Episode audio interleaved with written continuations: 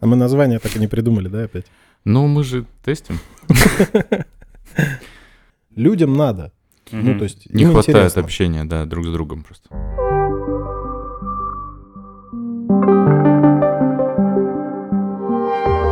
Всем привет! И у нас вновь третья попытка записать э, подкаст. Вы не смогли послушать ни первую, ни вторую, поэтому мы начнем с третьей. И названия у нас все еще нету. Гиены выходят в эфир, это пока что другая какая-то ветка этого подкаста, и поэтому пока что без названия. Меня зовут Андрей Федяев, я директор компании Mass Agency или агентства Mass Agency. Солидно звучит директор агентства Mass Agency. Привет, я Игорь. Я Игорь Олешко, я режиссер, креативный продюсер. У нас в гостях Сереж Чуев.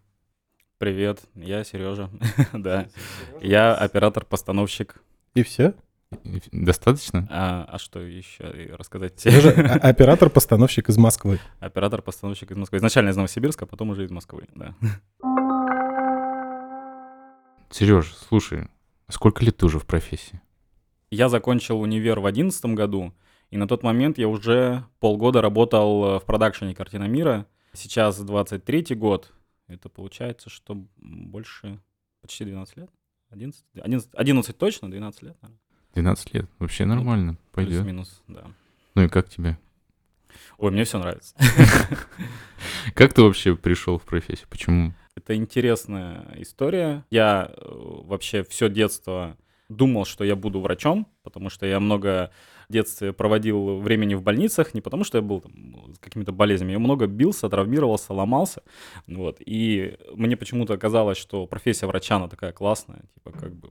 Но потом я уже в старшей школе понял, что нет, я ну, не вывезу просто даже учебу, и нашел в справочнике абитуриентов строчку кинооператорства в э, МГТУ, и все, и вот эту строчку я увидел, и остальной справочник для меня просто пропал. Я больше никем себя не видел, то есть, а я уже в старших классах начал фотографировать, и как бы мне казалось, что у меня получается. Когда я поступил, мне же, конечно, сказали, что нет. Все, что я фотографирую, это, короче, надо заново учиться. Вот, но тогда почему-то вот эту строчку кинооператорства увидел, мне казалось, что все, ничего интереснее в справочнике больше нет. Вот. Прикольно. Слушай, но у тебя не было какого-то до этого опыта съемки именно видео? Ну, то есть в детстве не было такой истории, что там папа принес камеру, и ты такого...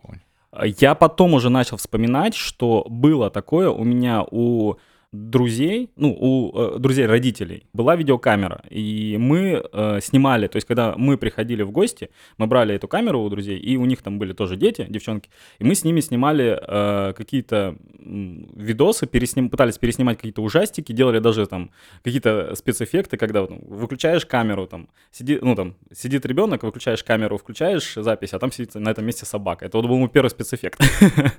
Это знакомая история, да. Слушай, да, я тоже тут сейчас понял, что не я один такой. Да, да, да, да, да. Ну, типа, есть какая-то отправная точка, да, откуда все это берется, и ты потом понимаешь, что это такое. Ну, ты, когда выбирал профессию, наверное, ты для себя какой-то образ уже сформировал, кто это может быть. Да, вот это вот кетчуп вместо крови и все прочее. Да-да-да-да. Сразу с ужасов зашел, короче. Да, блин, это вообще прикольная тема, откуда все это берется. Мы детективы снимали. Блин, мы тоже снимали и хорроры, и детективы. Я, у меня есть даже эти видосы. Это ужасно, смотреть невозможно просто. Ну, это так забавно. Было тогда. Сейчас нет. Вот, окей, хорошо. Для тебя это было очевидное какое-то решение. На тот момент, да, то есть я э, себе ничего другого не представлял. Мои одноклассники, они все ходили в строительный универ, мы уже ходили даже на подготовительные какие-то курсы, на алгебру и на физику. Я это категорически бойкотировал, то есть очень много пропускал, я, потому что я уже знал, что все, я не буду, не пойду в строительный, то есть у меня полкласса пошло в строительный, я уже знал, что все, я не, не иду. И ходил на подготовительные курсы уже в НГТУ, зная, что буду поступать туда. То есть там надо было сдавать, э, по-моему, историю и русский. Вот, и вот это вот профессиональное такое собеседование. Хотя странно, я бы сдавал, типа, там, еще и математику с физикой, ну, как бы, наверное, это да, логично. стоило бы. На тот момент я понимал, что стоило бы, потому что там была и оптика, и, в общем, и физика была, да, своя. А вообще, ну, вот прошло столько лет после института, вообще стоило?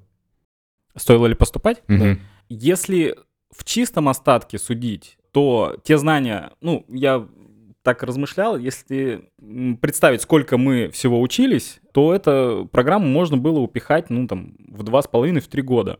Но я думаю, что важно было все равно пойти, э, встретить каких-то именно преподавателей, э, узнать какой-то подход от них э, ко всему, и потом уже добирать знания к этому образованию. Вот ты в тот момент, ну, в момент учебы ты уже начал работать в картине мира. Да. И, а если сравнивать картину мира и институт, что больше пользы принесло? Конечно, картина мира. Ну, типа просто практика, потому что... Потому что, да, э, там были нон-стоп проекты, и все разные. И вот это была хорошая школа такая, да. То есть все, чему вот именно в профессиональном плане научился, научился там. Интересный момент. Окей, хорошо. Не думал о том, что твоя профессия — это типа какая-то история э, того, что ты интерпретируешь мир по-своему, преобразуешь его в какое-то то, что, во что-то, что ты сам видишь, показать, какой он красивый, или наоборот. Ну, то есть выявить какие-то недостатки. Не думал вообще в этом направлении? Это очень э, красивая мысль, и, наверное, я такую мысль думал, когда учился и когда, например, только начинал работать. Сейчас я, наверное, могу сказать, что ты интерпретируешь и укладываешь картинку уже под какой-то стиль. Ну, то есть тебе надо получить какое-то там, не знаю, рекламное изображение или документальное изображение или какое-то еще, то ты уже не думаешь здесь о том, что ты сейчас э, вот мир вот видишь э, так, как видишь его ты. Нет, ты это уже стараешься уложить в какой-то жанр. Скорее так. Типа мыслишь шаблонами в какой-то степени. Да, да, мыслишь сто процентов. Я бы, наверное, не называл это слово шаблон, ар- э, архетипичное изображение, вот что-то такое характер Ну, э, изображения. ты делаешь жанровое изображение, Да, да, да. скорее, да, Да, вот так. под формат, типа. Но все равно я тебе хочу сказать, что есть вот э, в прошлый раз тоже обсуждали, что есть все равно какое-то вот типа изображение Сережа Чуев условно. Да, факт. Тебя, тебя найдешь везде, мне Ты, кажется. наверное, не знаю, замечаешь или нет, но у нас есть вот четко вот это вот Попелюха надо звать, вот это Сережу надо Мгм, звать. То есть вот, ну, вот какие-то такие... То есть они не обидные, наверное, просто, что вот это лучше снимать. Просто Мгм. каждый по-своему. Вот Серега прав, что это набор, наверное, все-таки вот сложившихся клише, каких-то приемов, которые тебе удобны и привычны. То есть там, допустим, я знаю, что там вот в одно время Серега бегал все время с э, механическим стедиком. И типа не было. Ну, то есть мы даже Ремеза не звали, а Ремес всегда у нас, типа, Ремес это у нас вот этот вот, вот эта жлыга с, э, как она, Федина жлыга. Да-да. Федя, привет. Да. Вот, и типа, если нам нужны были облеты, мы звали Сережу, и он с механическим стедиком снимал. И это было прям, ну, привычная история. Ну, я, я согласен, что в каждом, так или иначе, допустим, мы берем документальный жанр, что все равно оператора в нем, даже в этом жанре, можно узнать. К примеру, Риту Захарову мы все узнаем, как она снимает, потому что у нее, например, реальность очень красивая. Ну, то есть э, она как-то умудряется снимать очень красиво. Ну, то есть э, как э, в жизни, не знаю, э, кто-то бы снял более грязно, например. Причем технически не так выверено, да, но это красиво. Да, Ну, а даже Юля у тебя, то есть тоже у нас, вот у Юры есть четкое понимание, там типа, давайте вот здесь Юлю позовем, Юля вообще преобразует это все окружение в какое-то свое личное пространство вне зависимости от того, что она снимает. Знаешь, как будто у нее видение одинаковое на разные жанры. И это прикольно вообще-то. а Юля теперь конкурент или как? Нет, Юля не конкурент. Ну, на Юлю очень сильно повлиял Инстаграм. Я думаю, что вот она все равно же э, там какие-то предметы или еще что-то в кадре, Мгм. она э, выверяет, и это она нахваталась там именно вот в, в Инстаграме. Нет, Юля не конкурент. Мне нравится тоже иногда, как она видит и монтирует. То есть это не только важно снять, надо еще смонтировать. Например, она там снимала недавно, как она снимала бэкстейдж, как мы снимали рекламу, и у нее это удивительно легко, ну, то есть выглядит в кадре. То есть э, есть какое-то свое, э, свое время внутри и какая-то вот легкость. Вот она это может передать э, вот камерой, монтажом. Так интересно, короче, вот знаешь, какой-то выбор, отбор э, материала у многих одинаковый. Ну, то есть ты отбираешь материал и отбираешь одни и те же кадры, но когда человек монтирует уже итоговую версию, они разные, типа, как это так работает. Ну, у нас вот с Адереем всегда, я считаю, что это брак. Леха такой, не-не, сейчас подожди, вот мы возьмем отсюда чуть-чуть, вот отсюда чуть-чуть. Я такой, о, ничего, а, а, что, так можно было? То есть, это да. Окей, вот сейчас мы переходим в очень интересный момент про живость и, знаешь, какую-то пл- пластиковость изображения. Я к тебе залез на Vimeo, и у тебя там лежит рил там, по-моему, он же три года как выложен да, у да, тебя. да, там старый рил, да. Старый рил, но я посмотрел рил, и внутри него, знаешь, изображения, кадры, шоты, они такие прям живые-живые. Но при этом я видел все эти ролики, и в самих роликах, ну, как-то это не так живо смотрится, как в риле. Но оно такое достаточно пластиковое рекламное изображение. Как это вообще работает? Вот ты как думаешь? Э, Нет, наверное, у меня какого-то конкретного ответа на этот вопрос. Я могу только сказать, что рил монтировал я, а ролики монтировал не я. Э, И, возможно, ну, опять же, ролик, он же много из чего состоит. Он состоит там из музыки, из какого-то своего тайминга. Вот. Э, И в рил ты все равно отбираешь фазы, которые характеризуют тебя как оператора. И бывают хорошие ролики, например, у меня так было. Я набирал хорошие ролики, как мне казалось, это были хорошие кейсы, но я ничего из них не мог смонтировать, они в рил не ложились, потому что они не эффектные, не такие, у них не то время, не тот темп внутри. э, Поэтому вот в риле, наверное, тот, который сейчас на Vimeo, в нем просто совпало, вот именно накопилось вот эти э, ну, несколько каких-то э, хороших фаз, хороших монтажных фраз, которые, видимо, вот показались тебе живыми. Понимаешь же различие между вот живостью изображения и какой-то вот пластиковостью? Иногда смотришь э, ролик, и он весь такой, как будто бы настоящий, Мгм. как будто бы, знаешь, Мгм, вот только мгм. что э, снят с реальности, но потом какой-то вот кадр появляется в нем, там, два-три или сцены, и ты такой, ой, что-то меня выкинуло из ролика вообще. Ну, то есть, э, как-то получается у тебя вот считывать такие штуки. Все зависит еще же от наполнения, то есть что, что там в ролике, какая художка была, какой актер, что он там изображает. То есть если у него там задача изображать пластикового какого-нибудь там персонажа из йогуртовой рекламы, то да, оно тебя выкинет. Иногда, знаешь, ты ролик смотришь, даже какие-то большие бренды, видно, что режиссер не доработал немножко там по э, своей работе с актером, и видно, что актера просто попросили, а сделай вот так. И ты видишь, что в кадре это сделай вот так. Но как-то за счет работы оперпоста, как-то это так выглядит, естественно, знаешь, несмотря на то, что ты этот чуток улавливаешь, понимаешь, что это произошло, но в ролике это незаметно. Как-то все это сглаживается так, каким-то, ну, не знаю, композиция движения кадра, какой-то вот такой штуки. Я думаю, знаешь, как можно еще сформулировать? Типа, Сереж, ты вот... э, я знаю, что в каких-то проектах ты так называемый режопер. Мгм. Тебе вот вообще как в эту сторону? То есть тебе удобнее, когда ты все равно с режиссером, который вот типа правильно или неправильно, но ставит задачу, а твоя задача просто сделать красивую картинку? Или это как-то по-другому работает? Это очень интересный вопрос, а, потому что а, если у меня был и печальный опыт, э, ну, режоперства, скажем так, и э, какой-то, ну, и были хорошие. А, Я сейчас редко берусь что-то делать как режопер, а, именно после одного проекта, когда Митя Морозов меня позвал делать что-то для Росатома. Проект оказался очень турбулентный, часто менялись какие-то водные, и тот даже сценарий, который мы там придумали, поправили, адаптировали под то, как нравилось мне, он поплыл очень сильно. А так как э, я не режиссер, э, вот тут не хватило скиллов именно адаптироваться. И получалось так, что когда нужно было следить за изображением, я грел голову по поводу там сюжета, а когда надо было снимать, э, там, не знаю, доснимать что-то, я уже, помню тогда Ремес после, после меня что-то доснимал, потому что я вывалился и уже поехал на другой проект, хотя, ну, как бы режиссер, он же должен, ну, прожить весь проект, все съемки, съездить на все, а у меня даже на все съемки съездить не получилось.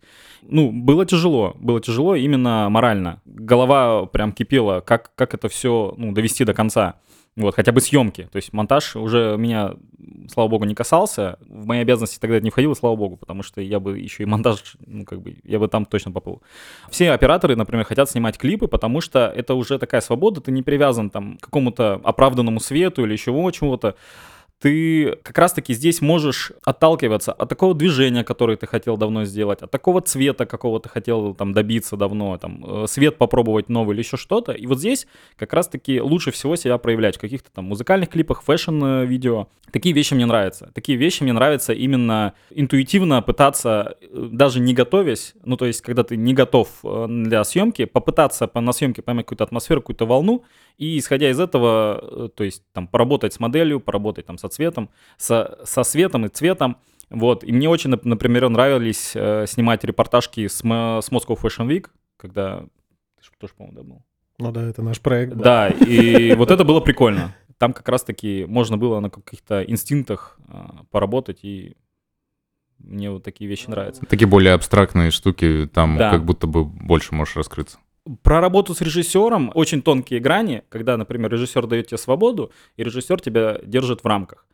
Э, Вот эти рамки, они очень, э, очень размыты, где э, ты получишь кайф от жесткого режиссера, который скажет тебе, зумиться надо вот с такой скоростью, и вот когда я сказал. Ну, то есть у меня прям был небольшой даже конфликт э, с режиссером. Мы там не смогли сделать зум с механиком. То есть мы его делали не в то время, как казалось режиссеру, не с той скоростью. И мы пытались понять, ну то есть мы не думали о творчестве в тот момент, мы думали о том, как технически сделать э, ту скорость, которую он просит. И в тот момент ты злишься, ну то есть ты не понимаешь, что он хочет. Блин, мы уже... мы- Тебе надо что-то Да, то есть мы уже... доебался мы до уже- меня, Да, да. мы уже по-всякому сделали. Но э, по факту ты понимаешь, что такие режиссеры тебя многому учат на площадке. И я стал любить именно вот таких режиссеров, которые четко знают, что они хотят. Я знаю, что, возможно, он мне даст меньше свободы, но с этой съемки я вынесу больше, чем принес. Э, А те режиссеры, которые, например, дают тебе полную свободу, а это хорошо тем, что, к примеру, ты хотел какой-то прием давно попробовать, использовать. Вот, пожалуйста. То есть, как бы, тебе дали свободу, попробуй здесь, попробуй применить. Так, ну раз плана нет, значит делаю, что хочу. Ну, типа, типа того. Это моя, мой девиз по жизни. Сейчас мы вяжемся, а потом что-нибудь из этого получится. Да, надо сначала движ, а потом результат, да. Окей, а какой проект, который ты снимал, тебя больше всего заряжает? Ну, то есть, знаешь, такой, а, который больше всего запомнился или там оказал самое сильное воздействие какое-то, которое ты прям очень любишь до сих пор? Мне нравятся длительные проекты. Я не люблю такие проекты, где там одна-две смены. Э, Даже если это одна-две смены, я люблю, например, прожить какое-то время подготовки к этому проекту. Очень редко такое случается, к сожалению, потому что бывает, ты приезжаешь со съемок на съемки, ну, то есть, например, какой-нибудь взять, если декабрь, то э, я считаю, что у меня в декабре было очень много работы, но я ничего не могу положить в портфолио из декабря, потому что я не проживал проекты до съемок. Из последних мне нравится фильм про Киркорова, потому что это длительный проект. Мы прожили э, с героем очень долго.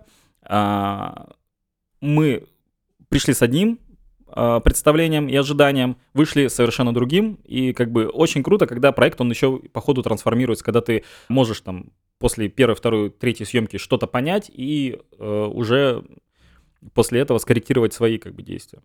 Ну, то есть вы пришли с одним планом, в процессе поняли, что было бы здорово еще вот это добавить. Э, Нет, мы пришли, например, с одним планом, мы поняли, что он не работает, совершенно надо действовать там по-другому. Условно, мы пытались э, какие-то постановочные с ним вещи делать э, и поняли, что это вообще не работает. Мгм. И надо делать как есть, и делать как есть, э, и сделала это кино. Вот. Типа просто наблюдать. Окей. Да, просто наблюдать, и там все само произойдет. У нас на бюро-то такая же история была, Сережа тоже участвовал. Мы начали снимать одно, по дороге поняли, что надо вообще все поменять, всю историю. Мгм. Придумали вот этот документальный какой-то вот, типа, вклей, и такие, типа, о, нифига, давай. И, типа, кино в итоге собралось вообще на, на монтаже. То есть до монтажа никто не понимал, что из этого вообще получится. Вот вообще. Но то, что мы думали в начале, это не то, что получилось в конце в итоге. Такая история бывает часто, да, у меня тоже такое бывало. Э, А вообще, ну, в целом, не из последнего, а в принципе, ну, что тебя сильно там оставило впечатление. Топ-5. Ну, не топ-5, что-нибудь одно. Просто помню, что с Никитосом я говорил, с Никитой Гетто, и он очень сильно лестно отзывается про арт-фестиваль, вот музыкальный, который он снимает. Транссибирский? Транссибирский э, фестиваль, да. И в нем не то, что ему нравится сам процесс работы, именно съемочной или там монтажа, или вообще как-то, что касается процесса. А Ему просто нравится то, что вокруг эти люди, с которыми можно поговорить о чем-то, да, и понять, кто они такие, почему они такие, ну, типа, его э, сама атмосфера заряжает вот таких вещей. То есть, может, у тебя есть какая-то такая история. Меня, мне долгое время в целом нравилась моя профессия, потому что можно было каждый день проживать э, с какими-то э, разными людьми. Особенно, когда в картине работали, там, условно, ты там сегодня едешь на мясозаготовку, там, э, завтра, там, не знаю, там, с сетевиками теми же, там, что-то, ну, с сетевиками мы длительную жизнь прожили. Вот. Подожди, ты хотел задать вопрос про какой-то проект. конкретный проект? Да, да, про какой-то проект.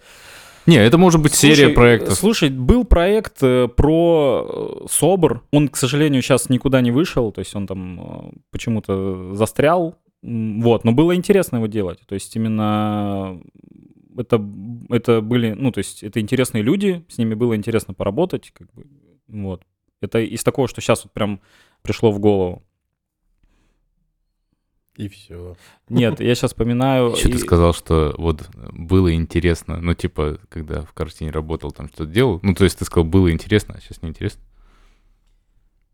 Сейчас м- меньше интересно. Ну, допустим, было круто, когда ты э, у тебя в одном месяце какая-нибудь командировка с сетевиками, да, там ам, в какую-нибудь там тропическую страну, еще что-то, а потом на следующий день ты там едешь на Алтай снимать какую-нибудь там, не знаю, э, другую историю, там, или какая-то документальная история, хоп, какая-нибудь вывалилась, ты там едешь э, в Новосибирскую область там, снимать какое-нибудь казахское поселение или еще что-то. Это круто. Тебе тогда просто давали работу.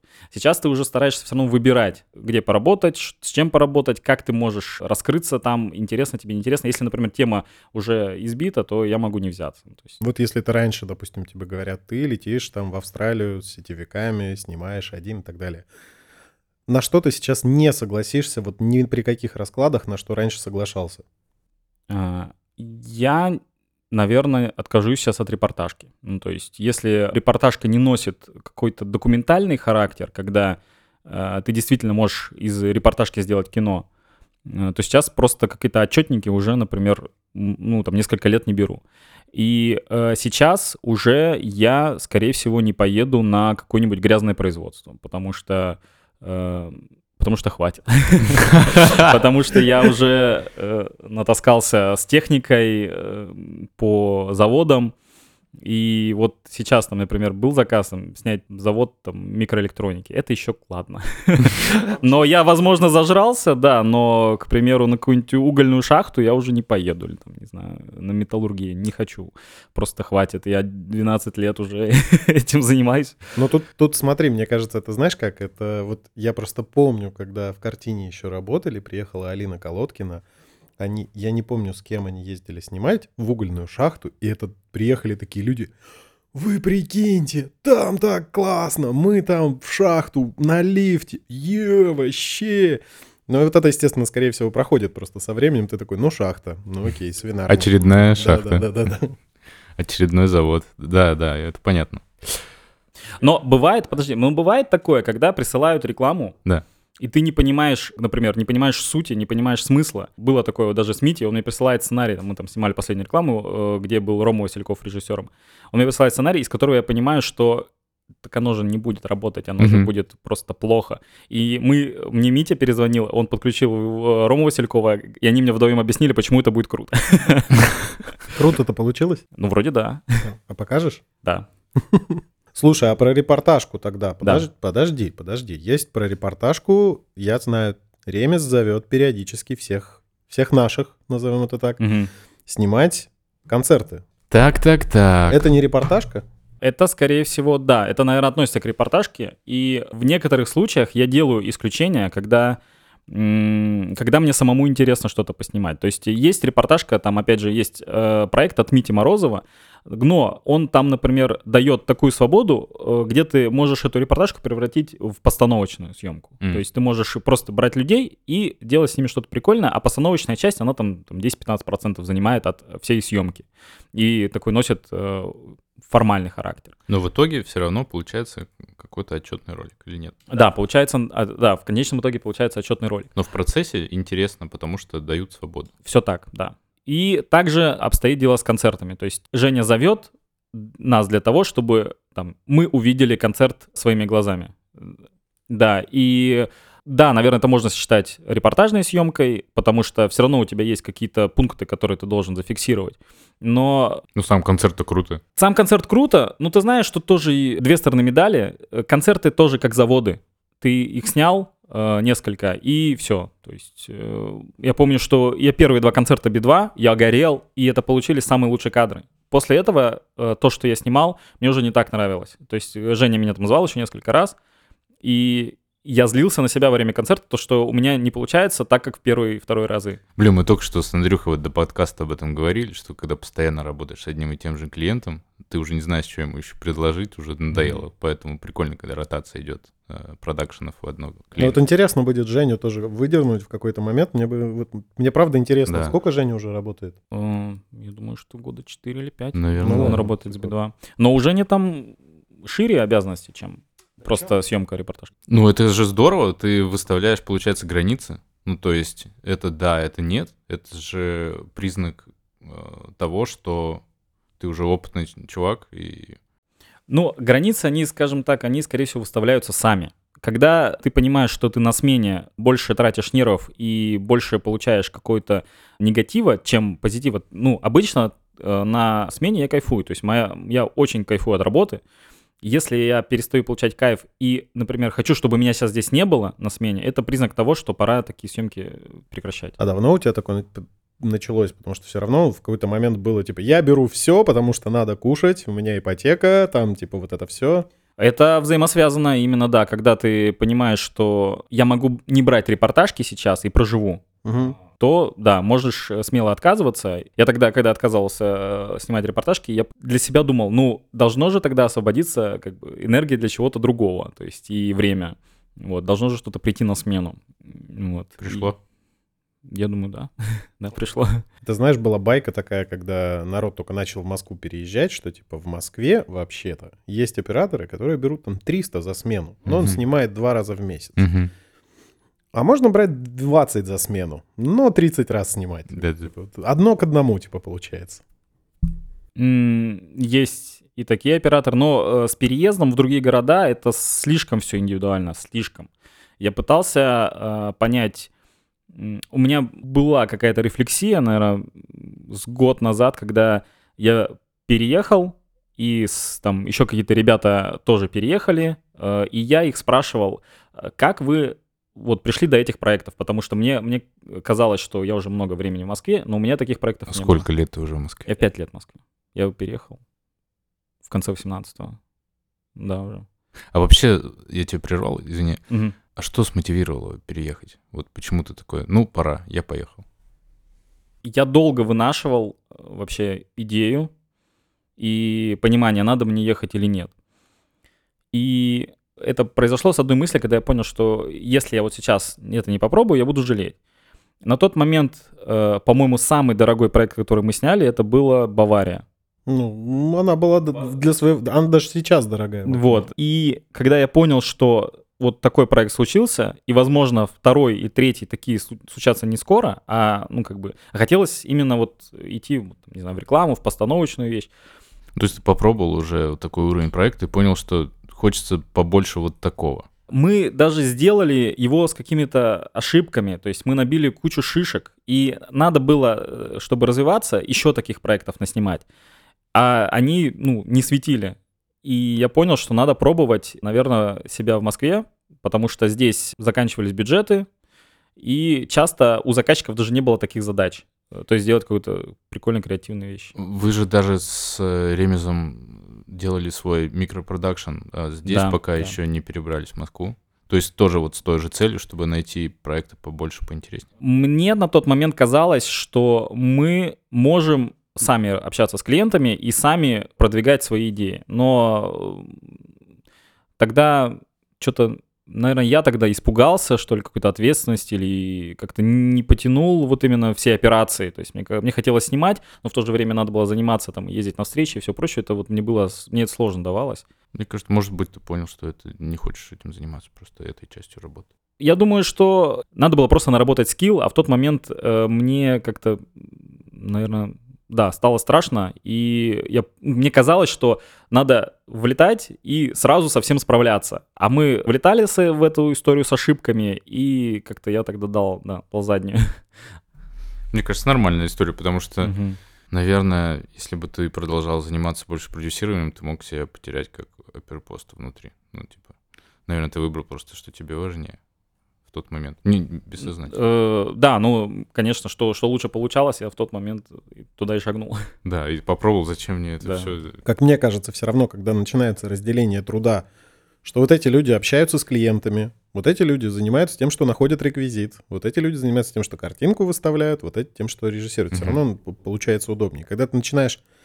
Любимая, мне кажется, наша новосибирская история. Ты человек-оркестр. Сейчас я буду все режиссировать, монтировать, потом еще, ну, камеру подвигаю немножко, свет подвигаю, и вот будет классно. А это же приходит, знаешь почему? Потому что ты работаешь в каких-то продакшенах и понимаешь, что тебе не хватает каких-то а, условий для своей работы. И ты такой, блин, я хочу больше контроля. Я хочу контролировать э, ситуацию, проект так, чтобы у меня было все, что мне нужно для работы. А мне этого нет.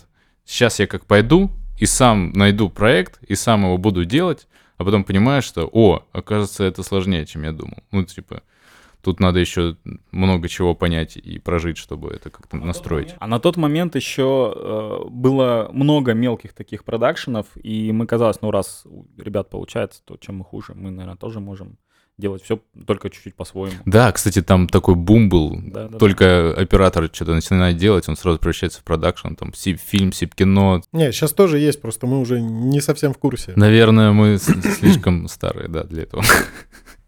Слушай, а давай вернемся к Москве. Да, давай. Скажи, вот ты как думаешь, а, как так вышло, что вот ты переехал в Москву, чтобы вот профессионально расти, да, делать вот эти большие проекты, но в какой-то момент застрял на каком-то вот уровне, и э, уровень проектов у тебя, ну, скажем так, не кардинально там на несколько голов выше, чем то, что ты сделал здесь, потому что иногда работы, которые вы сделали здесь, даже вот с, с Ремезом в своем продакшене, просвет, просвет, Мгм, мгм. очень крутой ролик. Ну, типа, мне кажется, он даже во многом лучше того, что ты делал в Москве. Почему это происходит? Я думаю, что в какой-то момент, когда ты только переезжаешь в Москву, есть, если глобально, то два пути. Это когда ты фильтруешь проекты, тратишь много денег, там живешь на гречке и э, выбираешь только творчество и э, творческие проекты. И когда ты все равно занимаешься какой-то текучкой, но у тебя есть такая стабильность. Я думаю, что в тот момент я выбрал стабильность, и много лет, ну, получается, там, первые года особенно, брал э, действительно проекты, которые ну, были про, про все подряд. Вот. И когда надо было именно просто наработать какую-то базу и какое-то знакомство с продакшенами. Вот. Это интересно получилось, потому что в какие-то первые года у меня было как раз-таки много каких-то контактов, много э, разной ра- работы. А потом как-то с годами все равно э, количество контактов сократилось, и с кем я остался работать, их количество стало меньше. Вот. Но основная работа была там от двух-трех продакшн. Вот. С каким чувством ты вот такие проекты набирал, когда вот залетел только в Москву? Ну, то есть, блин, прикольно попробовать, или просто я еще пока никого не знаю? Э, В Москве было местами интересно, очень там с каким-то новым продакшном что-то сделать. Местами э, страшно, местами было э, обжигался, прям когда с какими-то новыми ребятами знакомишься, понимаешь, что э, ребята-то, да, вроде все в теории умеют, но надо все делать за них. Вот. И когда я пару раз обжегся, я стал как раз-таки не любить работать с новыми ребятами. И как-то еще поэтому держишься знакомых. Я знаю, что ты не так давно консультировался у агента талантов. Да, да. А что это? Мож- Можно мне? Сейчас Сережа расскажет нам, наверное, про это. Да, Игорь мне дал контакт Ярославы, да.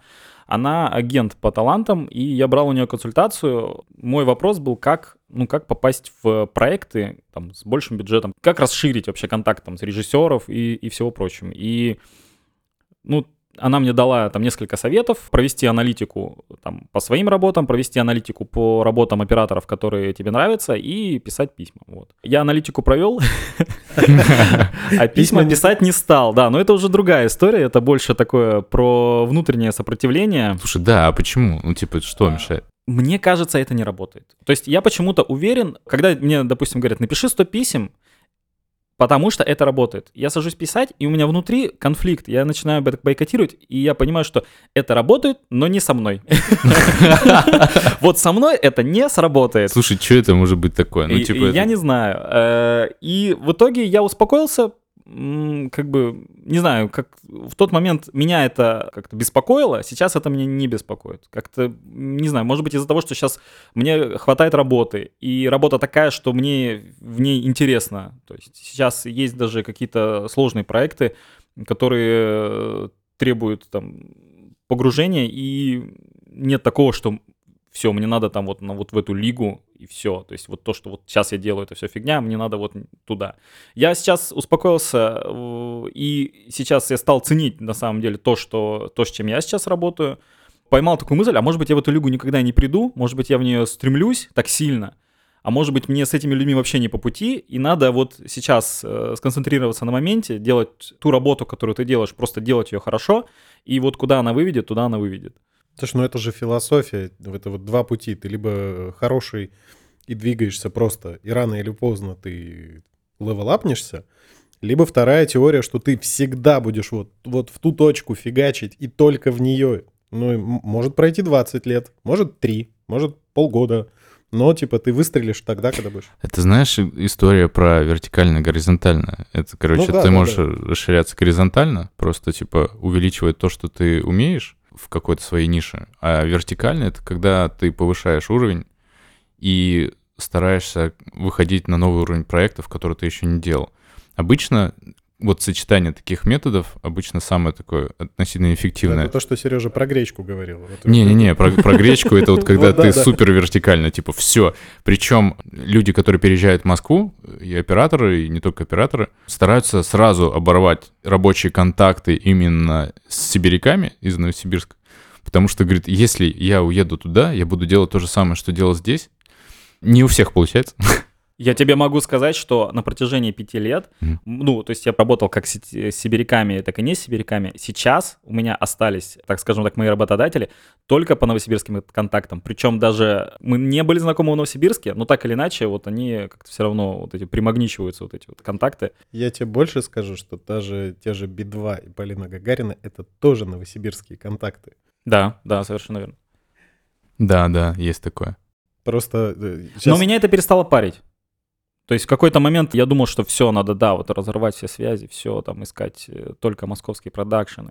Ну, то есть я это пережил. Mm-hmm. У тебя не было такого удивления? Просто вот у меня, я связывался с ребятами, с одними, с которыми работал в Москве, у меня было удивление, что мы всегда думаем, что мы сидим такие на периферии и делаем, ну, как, как колхоз, короче. Сидим тут, лаптями что-то видео монтируем, там, не знаю.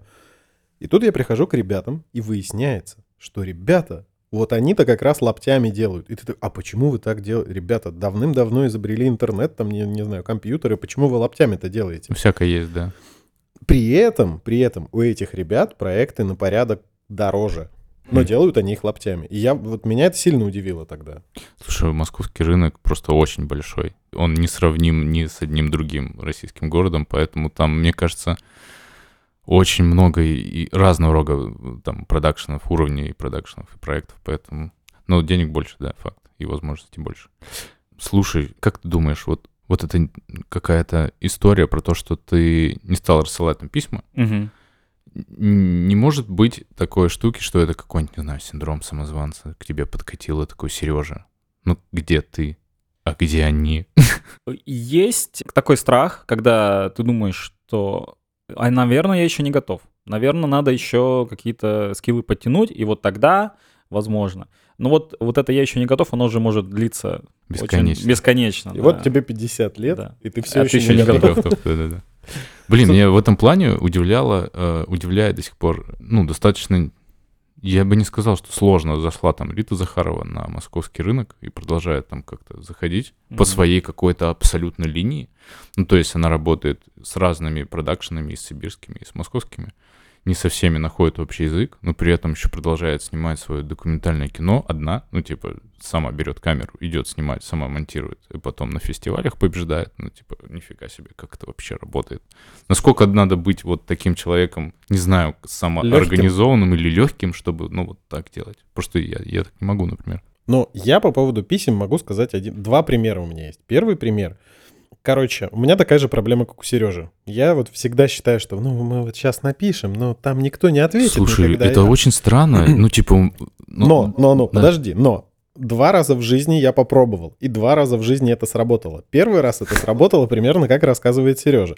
Примерно на этом уровне. Я рассылаю письма, то есть мы сидим такие, нам надо клиентов. Вот как у всех. И я начинаю просто рассылать письма. Типа, здрасте, мы вот, вот наш, вот наш рил и так далее. И никто не ответил. Прошло два года. Через два года нам пишут, Такие, здрасте, давайте поработаем. И мы такие начинаем, а они ответили на то, то есть это вот ре, двоеточие, вот это вот на письмо, которое два года назад я отправил.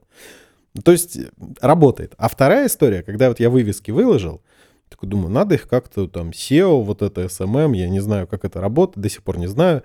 И я просто в тупую начал писать письма. Вот прям вот ровно как вот, вот эта история. Написал на там Лентору, Медуза, там что-то... А, это нельзя, наверное, уже. Ну, то есть там типа лента, э, не помню. Короче, в куче разных газет, по сути, там онлайн-изданий. И мне ответили почти отовсюду, типа, привет, чувак, классный ролик, а можно у тебя интервью взять? Слушай, да я в продакшене э, писал этим летом и прошлым летом по своим вопросам. И мне отвечали вообще все. Ну, типа, нет такого, что тебя игнорируют. Даже если кому-то неинтересно, они напишут, о, привет, чувак, мне неинтересно, сори. Ну, то есть, нет такого, что тебя ставят в игнор. Причем я заметил такую зависимость, что чем более э, большие и более талантливые какие-то люди, тем проще они с тобой общаются, чем проще с ними найти общий язык, тем быстрее отвечают. Ну, то есть, они вообще очень френдли. Кто у тебя сейчас из клиентов?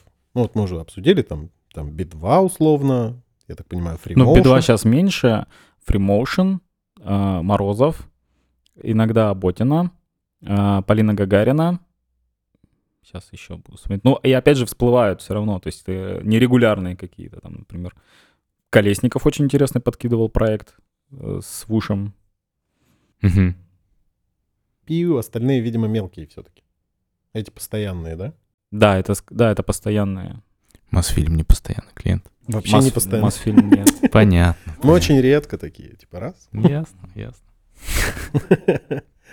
Окей. А ты не думал агента себе завести? Ну, типа, чтобы делать? Я просто почему спрашиваю, потому что я общался вот летом с режиссером, со своим знакомым, Мгм. и он такой, блин, если будешь приезжать, обязательно бери сразу агента, без агента делать вообще нечего, типа. Я такой, да, серьезно, вот ты как к этому, что думаешь? Я думаю, что да. Совет хороший. Мне пока почему-то страшно. Не знаю, вот есть какой-то такой страх, что а вдруг действительно как дернут куда-нибудь, а я не готов. вот опять же вот это вот. Вот. Но я... Всё, эта мысль, она такая крепчает, крепчает все равно с каждым годом. Я думаю, что Блин, когда-нибудь я решусь. Круто, что крепчает, круто, что ты Да. тоже об этом говоришь, что ты, у тебя есть какие-то страхи. Это мне важно тоже. Мгм. Кажется, что важно проговаривать такие вещи. Такие, здравствуйте, Сергей, это Бондарчук. Да-да-да. А, Не хотите поснимать с нами фильм? Здравствуйте, э, мне страшно, но я могу. Тут, тут опять же страх обжечься, когда будут какие-то ожидания, что, блин, все, меня позвали, какие-то крутые ребята. А потом э, выходит, что надо там, за каждым что-то доделать. Вот. Или наоборот, да, действительно, когда ты будешь там недостаточно хорош. Это говорит человек, который режопером периодически бывает, да? Ну, типа, я не справлюсь. А на него вешают еще больше Так обязанностей. дело, что я режу не, не берусь Дав- давно уже. Блин, мне кажется, это э, был хороший опыт, но так делать не нужно. Ну да. Какая-то такая история. Окей, сейчас провокационный вопрос типа задаю. Как тебе было с Киркором работать? Как вообще с випами? Ну, типа, тебе нормально или тебе кажется, о, какой человек, надо как-то вот ответственно подойти? Ну, типа, есть какой-то мандраж? Нет, наверное, мандража перед каким-то известным человеком нет. Есть мандраж за результат. И это как раз-таки связано, что тебе кажется, раз человек известный, значит, фильм про него должен быть просто офигенный. Вот. И, как, и кажется, что раз человека много людей знают, то, возможно, там фильм твой увидят, значит, он должен быть на уровне. Вот скорее мандраж за результат больше. Мандража перед э, какими-то известными людьми нет, потому что уже несколько раз там э, приходилось с кем-то работать, к тому же там часто тусовался на квартирнике Freemotion, там много известных людей приходит, то есть такого уже нет. Мгм. Понимаешь, что если человек пришел делать свою работу, и ты пришел делать свою работу, ну, так, скорее всего, вы сработаетесь. Капризничает. Есть люди, которые капризничают. Есть люди. То есть мы там э, с Ремезом э, снимали биологию. Это был э, серия музыкальных передач, где было там часть интервью, сет каких-то артистов. Артисты приходили, я бы их назвал неприятными людьми в жизни, вот, которые с которыми, про которые бы я фильм долгое время снимать не хотел. Ну, э, Киркоров, он очень интересный человек, и он э, живет все время персонажа, И когда он из него выходит, вот это как раз это и были золотые моменты, когда он э, перед камерами и когда он не перед камерами. И вот как раз-таки и фильм-то получился не таким, как его задумывали, но он получился даже лучше, потому, именно потому, что вот он выходил из образа, входил в образ. Я вот актеров не люблю, потому что они все время себя играют, знаешь. А. Постоянно в жизни просто ты с человеком не можешь нормально поговорить, потому что он все время играет Мгм. себя. Ну, типа, блин, как это сложно, капец. Не всегда понимаю. Есть прям актеры очень простые, которые сразу хоп, переключились. А есть, которые вот продолжают нести свой флер, вот этот, знаешь. Слушай, мне кажется, должен быть прикольный фильм, если про Шуру снимать. Я просто смотрел недавно интервью, и это такой вменяемый чувак. Это просто офигеть. Ну, то есть, типа, тот образ, к которому мы привыкли, и вот, ну, то, про, про, про что Серега говорит, что, типа, вот он, скорее всего, умеет выключаться, потому что вот он, типа, разговаривает, то, что он говорит, это очень круто. И мне кажется, это, это тоже может быть кино. Окей, еще один провокационный вопрос тебе. Более провокационный, чем этот. Как тебе работает с Полиной Гагариной? Ей навешали вот этот образ, от которого ей самой не очень приятно, что там она выступила на параде вот на этом пропагандистком. И типа с одной стороны как будто ее сделали каким-то вот таким пропагандистским рупором, да, грубо говоря. Но она сама такая от этого сильно страдает, потому что она, ну, это не ее выбор как будто бы. Слушай, я таких прямых вопросов не задавал ей. Это, да, наверное, впечатление, которое э, читал Женя.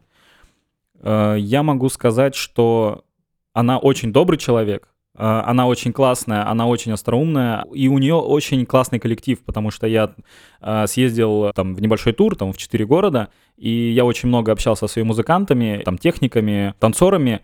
Ее окружают очень классные люди. И я думаю, что окружают, потому что она сама очень э, такая позитивная. Я думаю, что она точно никому не желает зла. У меня такое впечатление сложилось, что она такой светлый человек. Ты рассказывал, ты работаешь с Полиной Гагариной, потому что тебе хочется снимать клипы, Да. а это прекрасная возможность это делать. Да. То есть, и выбирая там между тем, что вот она, типа, официально там как бы считается какой-то пророссийской, и между тем, чтобы ты, у тебя была возможность снимать клипы, вот ты выбираешь работать над клипами. Что думаешь по этому поводу? Я, мне симпатичен артист. То есть мне также симпатичны Би-2.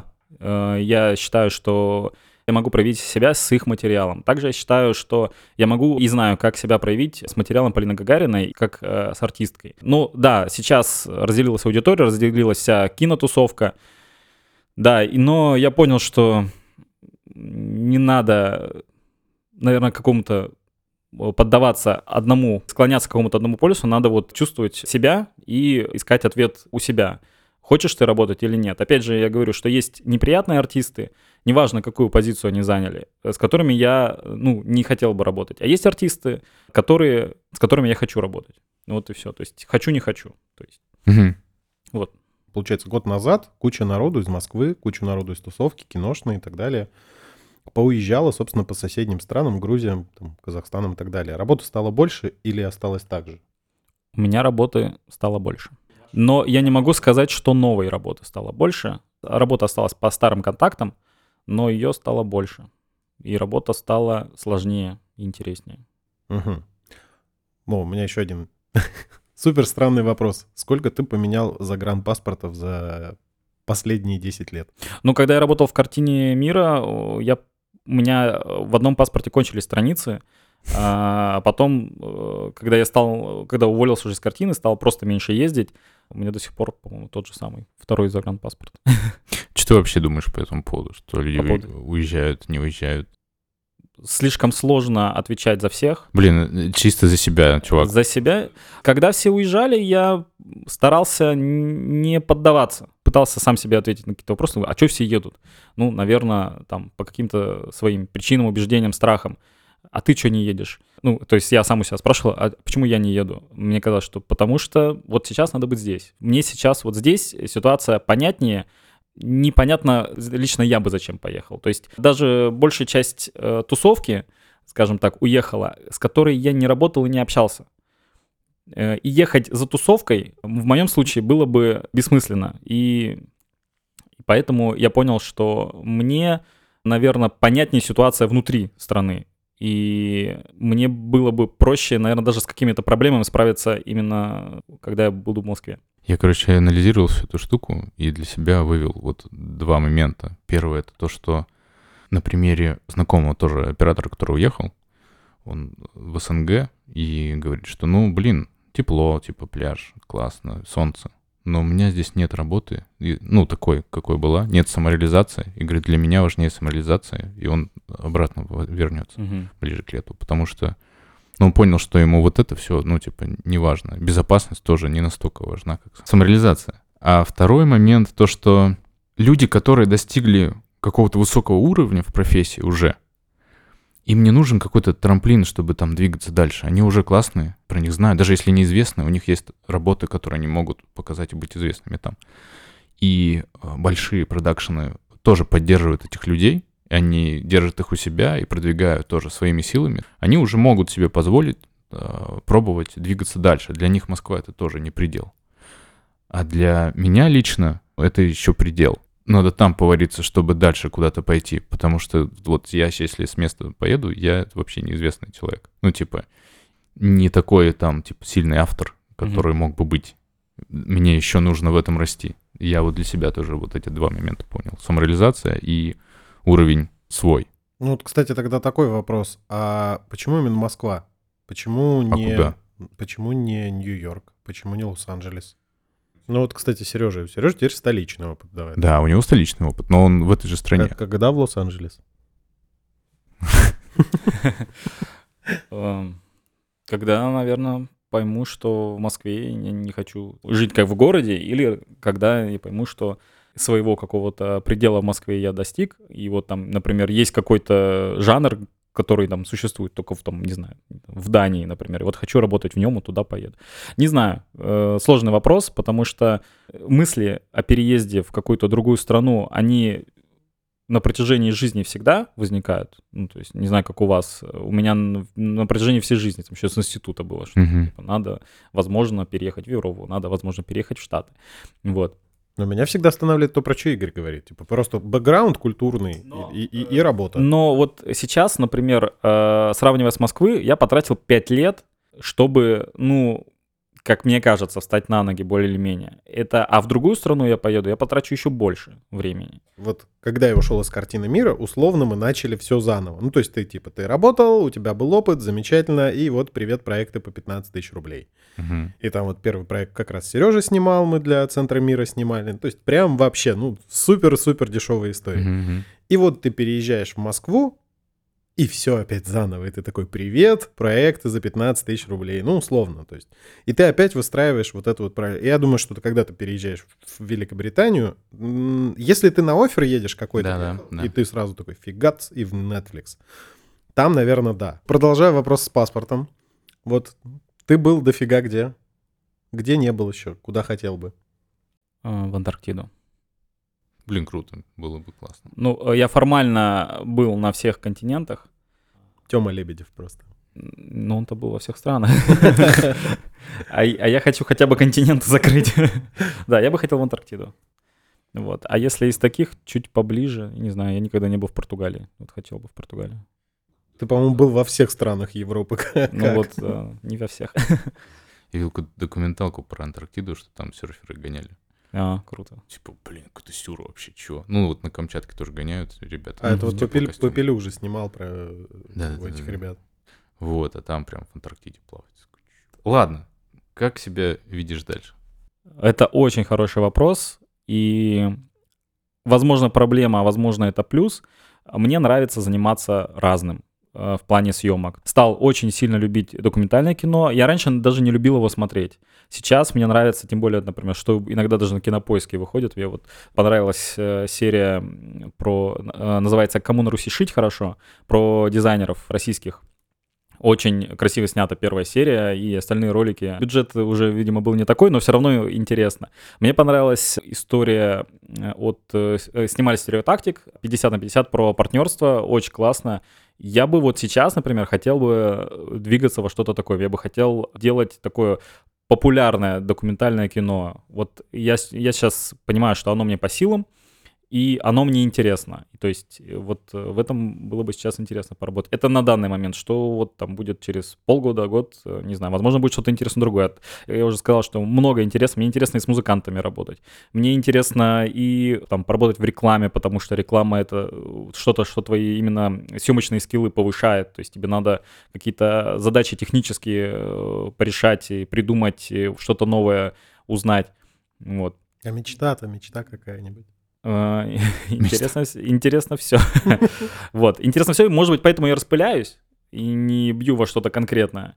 Поэтому я и письмо не могу кому, кому-то конкретному написать, потому что не знаю, куда хочу двигаться. Вот на, ну, на данном этапе я, я бы хотел что-то сделать документально интересное. Ну, кстати, сейчас, по-моему, все шансы есть, потому что все площадки, типа Кинопоиск, ВК, они все ждут ребят, которые готовы что-то делать. Конечно, мечта, наверное, это как у всех кино. Э, снять какое-то кино. Вот мы даже делали э, пред-пред, как это сказать, даже не тизер, а я тебе летом показывал. Да, я а помню. А тизер к тизеру. Ну, слушай, это было, кстати, неплохо. Что дальше? Э, ну, пока что дальше разговоров не зашло. Не, подожди, ты показывал мне прям типа материал. Да, да, ну вот продюсер, э, он э, много кому с кем разговаривал, много с кем э, общался, но, видимо, пока что это все заглохло. На самом деле, стартануть э, сериалом это не так-то просто. Вот у меня знакомые, которые писали сериал, они уже написали, они уже собрали кастинг, и вот они сейчас сидят в ожидании запуска, а запуск все не дают. Это причем тоже на 50% новосибирская агломера... да. агломерация в Москве. Да, а мы, так как мы ноунеймы, то есть нам так влететь э, сложно оказалось, видимо.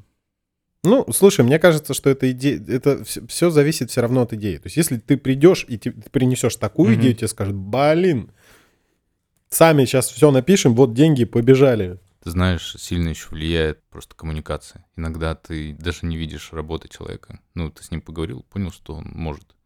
Это как-то работает таким даже образом. А иногда ты смотришь работы, они вроде прикольные, а с человеком поговорил, такой, «Ну, походу, нет. Ну, то есть, я думаю, что с сериалами тоже так э, работает, потому что сейчас очень много у себя все пишут там, и в том числе продакшены пишут, э, потому что они все стараются переходить на уровень кино и сериалов.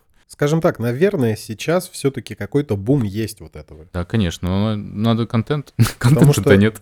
Мой знакомый сценарист, у него должно было запуститься в, ну, в прошлом году два сериала. Один мультипликационный, второй игровой. Ну, в смысле, съемочный. И они просто в паузе. То есть просто потому, что, как я понимаю, просто дофигища всего запускается. Ну и, кстати, неплохого.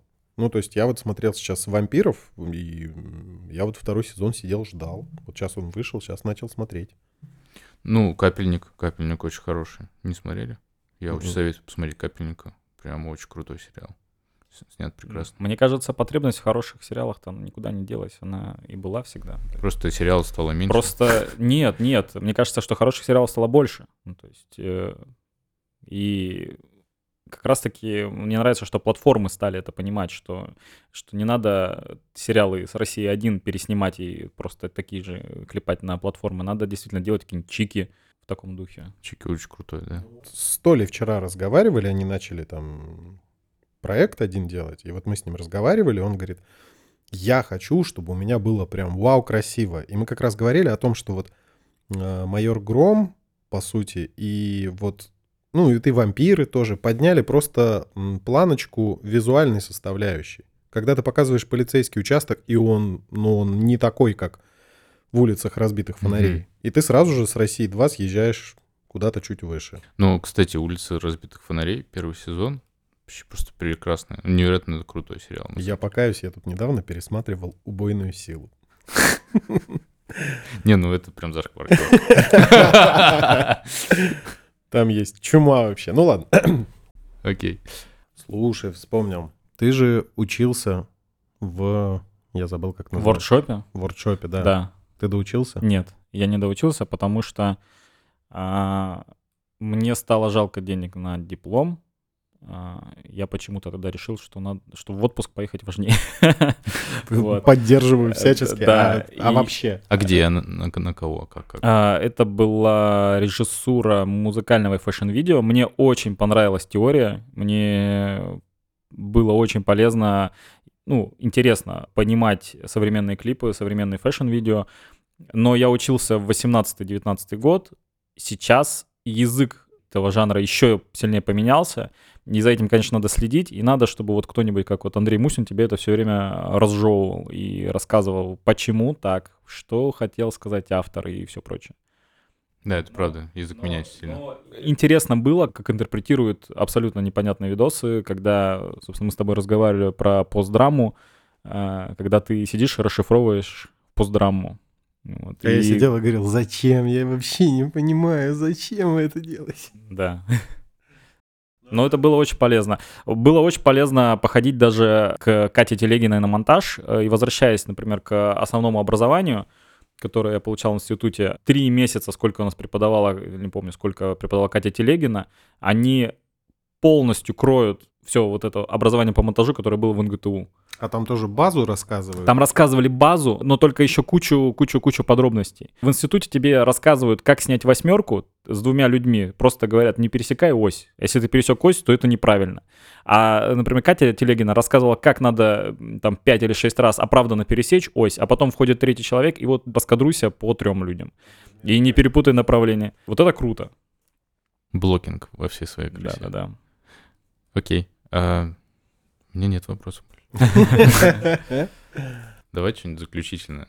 Вот теперь ты давай. Я, в- я вначале придумывал. Давай Серега заключит. Ну, как герой, типа, что вот ты столько лет в профессии уже. Какую бы ты а, вещь советовал никогда не делать? Какие-то грабли, на которые ты наступил, и ты такой, вот, Она, она надо, а как? А надо же на грабли наступать. а что тогда делать?